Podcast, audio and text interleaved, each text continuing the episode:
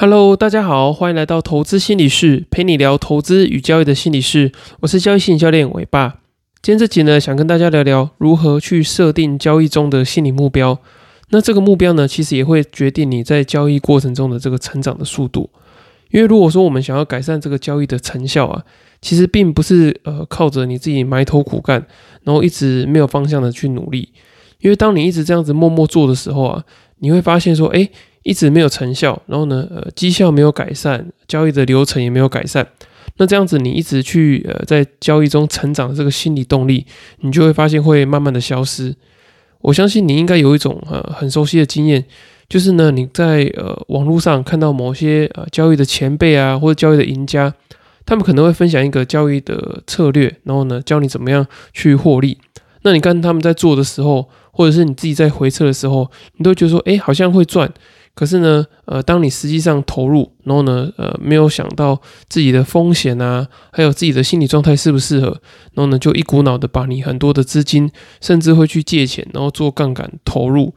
结果可能亏损了一两笔，或者是一两个月之后，你就会放弃做原本的这个交易策略。所以呢，我觉得很多在交易过程中没有进步的人，他们会一直陷入这个呃，要找到一个呃必胜策略，或者是说呢，想找到一个交易的圣杯的这个呃迷失里面。然后在寻找这个圣杯的过程中啊，你可能会一直抱怨说，哎，你现在正在使用的策略很烂啊。然后呢，你就不断的一直去找一些新的策略来用，然后呢，陷入一个呃一直在换策略这个状况里面。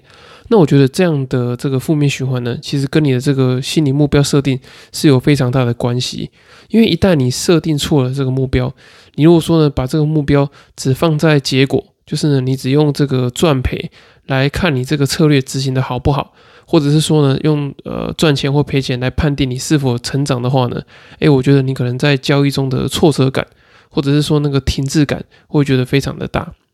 在这个交易心理学博士的深度交易课，还有交易者的一百零一堂心理训练课里面，他们其实都有提到啊，你在过呃这个交易的过程中，你在设定目标的时候呢，要把这个过程型的目标看得比结果型的目标还要来的重要。那什么是结果型的目标呢？结果型的目标就是指你获利多少钱，或者是说呢，你可以达到多少胜率等等。那过程型的目标呢，则是你在投资跟交易的过程中，你去完成了这个操作的程序。例如说呢，把资金管理控制在什么样的范围啊，或者是说你把亏损的下限控制在什么样的区间哦，或者是说你评估你在投资跟交易的这个计划执行的效率怎么样。我觉得过程型目标的这个设定啊，其实对于投资人跟交易者来说都是非常重要的。我常常会观察到一些交易上的这个赢家，他们会说呢：“诶，你能够赚多少钱，并不是你能够控制的，其实是市场决定的。因为市场上有时候的这个波动是大是小，或是总体经济环境的改变。”并不是你短时间可以去控制或是决定的。那你长期下来，你能够控制呢？其实就是你自己的这些呃交易的 SOP 啊，你的这个交易程序，然后你怎么样去管理你的风险、资金，还有你这些进出场的这个执行等等的。那我后面也会呃列点的方式呢，跟大家介绍说为什么要重视过程型的目标。然后如果说你过度在意结果型的目标呢，会带来什么样的影响？那我觉得呃主要有几点可以给大家参考。那第一个呢，就是你可以透过呃过程型的目标来增加你的控制感，就如同我刚刚讲过的嘛，就是你没有办法控制你交易的结果，那你只能够控制你的过程。那如果说你今天为了要控制结果的话呢，你很容易就会产生这个过度交易啊，或是过度杠杆的状况。因为你想想看呐，你如果说你每天就是设定你要赚五千块，那如果说你一开盘的时候你赔了两千。那你为了想要把它赚回来，你是不是又要再打比你原本预期当天要打的这个成交量还要多？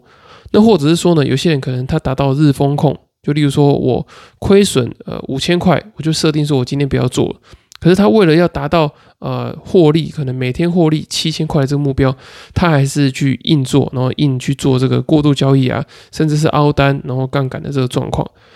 因为你没有办法去控制这些结果，所以呢，你就会不断的产生一些错误的交易行为。所以其实很多这种你明明知道，可是你还是犯的这个呃错误呢，我觉得就是因为你太想要控制结果。所以如果说你能够聚焦在这个过程型的目标上面的话呢，就可以让你在交易上来说呢比较有这个控制感，所以也不会让你觉得说呢，诶，交易的不确定性好像非常大一样。那第二个呢，就是这跟你的绩效焦虑是有关系的。如果说呢，你把这个交易的状况，呃，只注重在呃结果型的目标，也就是赚赔上面的话呢，你的这个绩效焦虑啊，会上升的非常快。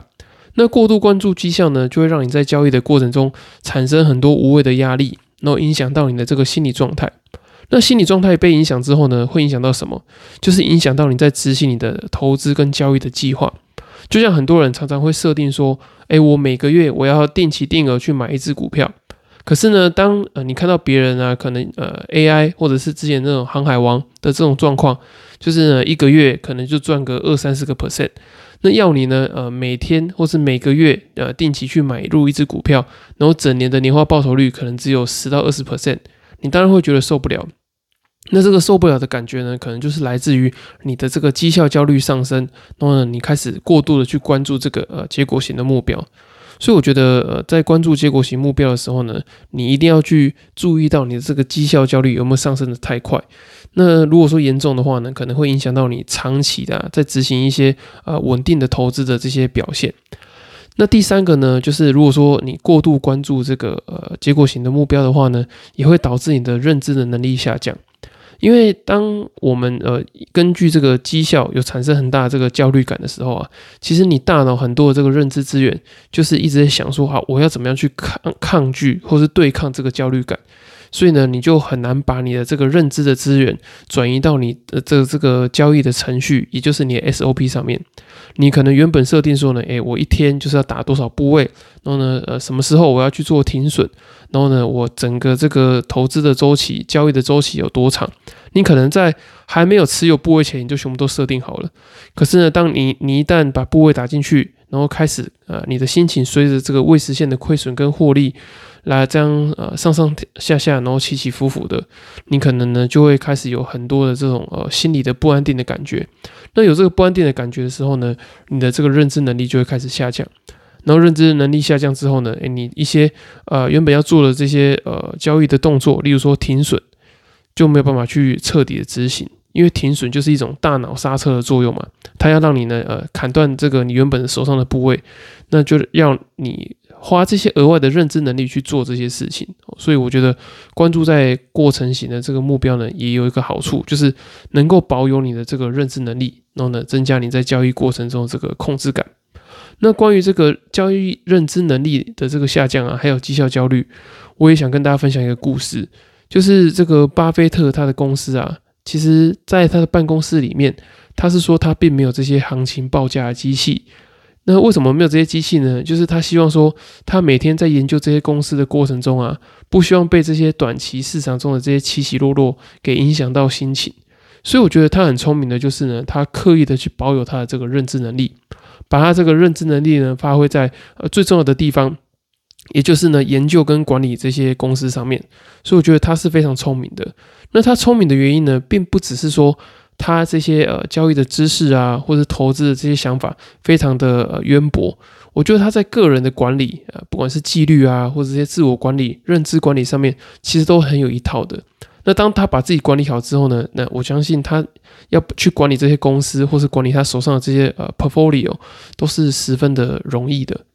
那第四个呢，就是当你如果说你在聚焦在这些呃。结果型的目标的时候，你可能会让你的这个风险趋避的这个倾向会上升，你会开始慢慢的没有办法去承担风险。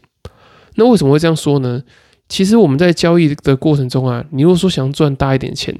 呃，要么就是你投入很多的资金，那不然就是承担很多的这个风险嘛。那你如果说在短时间内没有办法啊提高很多资金的这个来源的话呢，你势必要用比较大的风险去换。可是，当你可能你做股票，呃，可能你可能从稳健型的股票转为成长型的股票，那或者是说呢，你加大杠杆，然后或者是说你用这些呃期货的商品等等的，当你的这个风险变高的时候呢，你的这个心理的耐受力就要变强。那如果说你一直聚焦在这个呃损益的过程的时候呢，其实你就会越来越怕这个亏损这件事情，所以呢，你就没有办法好好的去把这个部位报好。或是去做一个呃正确的交易执行，所以我觉得你在过度关注这个呃结果型目标，也就是损益的这个过程中啊，也会不知不觉的让你的这个风险敏感度提高的太多，然后导致说你会有点呃畏首畏尾，然后不敢做这个，不敢做那个。所以我觉得大家还是要去注意这个部分。那最后一个呢，就是你可能会呃太去追求一些高确定性的结果，因为你会觉得说哦，我就是想要赚钱嘛。就像我之前在书里面有分享的，就是你不要常常觉得说哦，我只要有赚就好，因为呃，虽然有赚就好这句话听起来好像是一个有点谦虚，或者是觉得说哦好，今天这样子就 OK 了。可是它其实背后有隐含一个逻辑，就是呢，我需要有一个很高的胜率。因为你想想看嘛，我今天有赚就好，我明天有赚就好，那就代表说呢，你其实常常是需要赚钱的，只是这个赚的金额是少的。那如果说你一直保持着这种呃想要高确定性的结果的话，换言之，你就是会追求一个呃过度不切实际的胜率。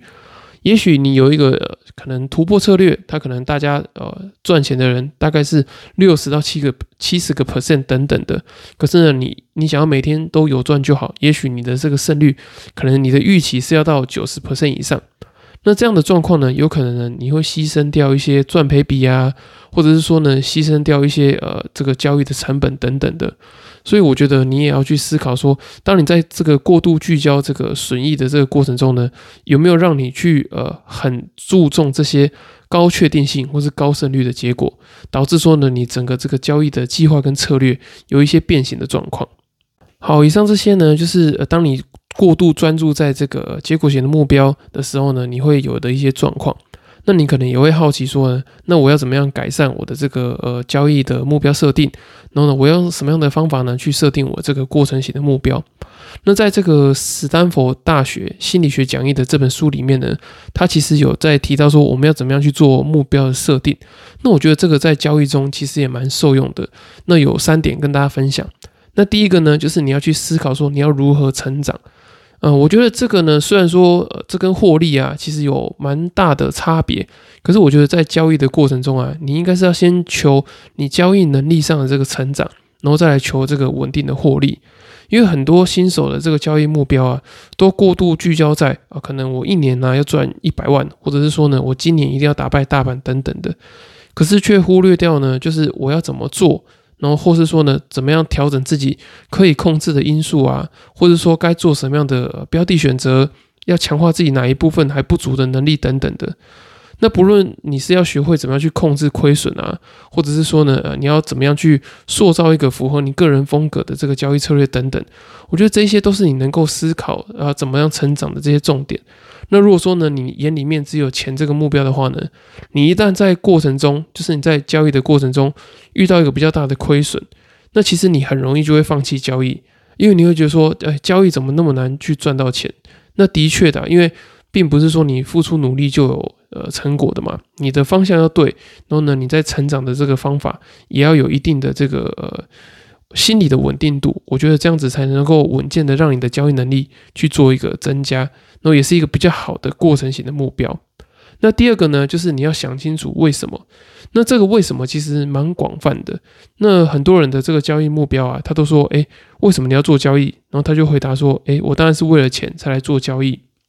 那我觉得交易的确是要为了赚钱，没错。但这个背后呢，其实还有蛮多的这个为什么可以去做探讨。对我来说呢，诶，我一开始做交易的目的，除了要赚钱以外呢，其实我还是想要去超越我以前我爸爸没有办法在交易中获利这件事情，我想要超越以前的父亲。然后呢，还有在交易的市场中探索这些呃心理学的部分，所以这是我一开始对交易比较有热情的这个原因。那有些人呢，他可能是喜欢在呃交易中啊这种进进出出，然后呢呃追涨追跌、杀高杀低的这种呃很刺激的感觉。那有些人呢喜欢这种数字跳动的感觉。所以我觉得呃你可以去思考看看，为什么你要进入市场中做交易？我觉得这个会比你单纯就是说哦我是为了钱进到市场里面，会来的比较有动机。那你在很多挫折的时候，你也会因为这个为什么，然后让你去呃进去做这个交易的这个状况。那我看过一些书里面呢，呃，它有一些方法跟一些问句，可以让你去思考看看。呃，例如说呢，为什么你也想要交易？那你可以回答说呢，因为我想要赚大钱。那为什么你想要赚大钱呢？啊，我我的回答是因为我想要摆脱父亲带给我的这个经济不安全感。那他接下来会继续在问说，为什么这个经济不安全感只能靠交易来改善呢？那我接下来可能就会回答说，哦，因为父亲交易的不好，所以呢，我想要透过超越他来证明自己。那接下来就可以再问说，为什么证明自己这么重要？那我可能就会回答说，因为这对我来说是这个成就感啊、安全感的这个来源。那接下来呢，还可以再继续延伸啊，就是为什么这个呃不安全感呃的这个跟这个成就感要靠这个交易来达到呢？那我就会回答说，哎，因为我自己比较擅长做这个心理分析啊，或者是说呢，我对于这些心理学的这些东西比较敏感，所以呢，我可以我觉得可以把它运用在交易之中，那么也可以透过这样的方式呢，去帮助别人，然后变成是我这个交易心理辅导的这个事业，哎，所以这样。一层一层的为什么下来呢？其实就能够厘清说，诶，我在交易中最核心的这些优势，或是最核心的热情是来自于哪里？然后我也可以找到我努力的方向是什么。所以我觉得大家也可以去透过一层一层的为什么来去了解，说自己在投资跟交易中的这些目标是什么。那最后一个目标设定的技巧呢，就是你要设定一个具体的行动目标。那我觉得这个具体的行动目标蛮重要的。因为有些人在呃进交易市场的时候，他会说他的目标是赚大钱。那这个大钱的定义到底是多大？有些人会觉得说呢，诶，我一年要赚二十到三十个 percent，对他来说是大钱。可是有些人可能是想要赚一倍，有些人是想要赚超过自己年薪的三倍。所以我觉得你要把这些具体的行动目标给定下来。那当然呢，就像我刚刚讲过的，就是你不能只有聚焦在金钱上面，所以你也可以思考看看说，哦，我应该要怎么样去完成我交易能力的提升？例如说呢，我想要在呃前半年学会怎么样好好的分析财报。或者说呢，我想要在前半年好好的去观察，说呢，哎，技术分析跟筹码分析要怎么样去做？我如何从我每一天的这些交易的进出，或者说每个周期的交易进出，来去优化我的交易的程序？那你可能要定一些时间，然后呢，或者说定一些呃分析的方法啊，或者说你想要看哪一些书，或是跟哪一个呃专业领域的这些前辈学习等等的。所以我觉得，呃，当你把这些目标具体的设定出来之后呢，其实你在进步上面来讲的话，你会比较有感觉。那我最后呢，也想分享一个例子给大家，就是呢，我在设定这个具体目标的时候啊，其实我以前在呃在当军官要体测的时候，我们每年都要测这个三千公尺。那测这个三千公尺啊，其实跑起来是蛮辛苦的，因为你要在十几分钟内，好像是十三还是十四分钟内，要跑完这个三千公尺。那我怎么样去呃，透过这个心理的目标设定把它跑完呢？就是很多人都想说啊，我一次就想说啊，我要这样子跑个四大圈才跑得完。可是我每次呢都想说，好，我现在要跑到前面那棵树。然后跑到前面那棵树的时候呢，我想说，好，我要再跑到下一棵树。那就是这样子，透过这样呃不断往前跑一棵树的这个方式呢，其实我在心里的这个疲累感是没有像别人那么多的，而且我会觉得说，好像不知不觉就把这个呃三千公尺跑完。所以我觉得，当你呃把这个目标把它拆解，然后呢设定一个明确的小目标的时候，其实你在做这个交易的这个成长上来说，会更快，而且会觉得更不费力。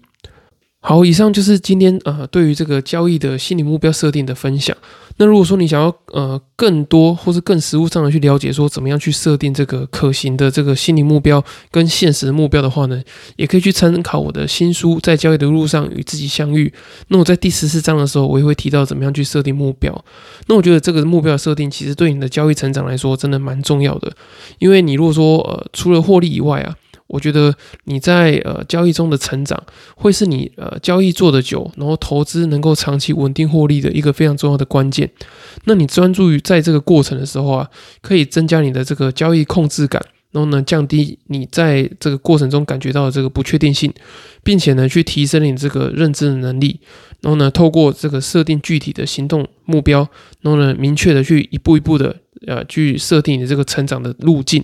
然后呢，也可以在这个过程中啊，增加你在交易跟投资的热情。你会觉得说，哎，我好像其实并不是呃，只是把钱砸进去，而是我很认真的在学习一个东西。那这样的话呢，可以增加你的这个情感动力，让你在面对交易挫折的时候呢，可以持续去做一个挑战，然后不会放弃。然后透过这样的方式呢，去增加你在呃交易心理的这个调整跟成长，然后进而呢提升你的这个交易的成效。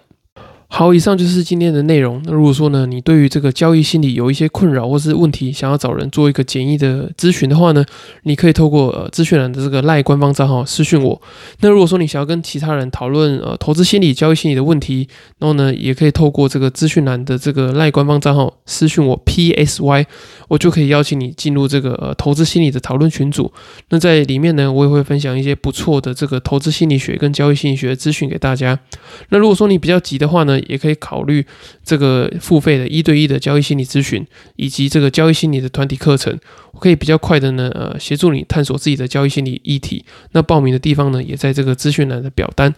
那如果说你呃整个呃交易心理学跟投资心理学的这些内容，你都想要深入的了解的话呢，也推荐你去购买我刚出版的新书《在交易的路上与自己相遇》。那在书中呢，可以帮助你找到你的这些交易心理的优势，然后协助你呢去跟你的这个呃交易跟心理的问题呢去做一个调整。那以上就是今天的内容，谢谢大家收听，我们下次见，拜拜。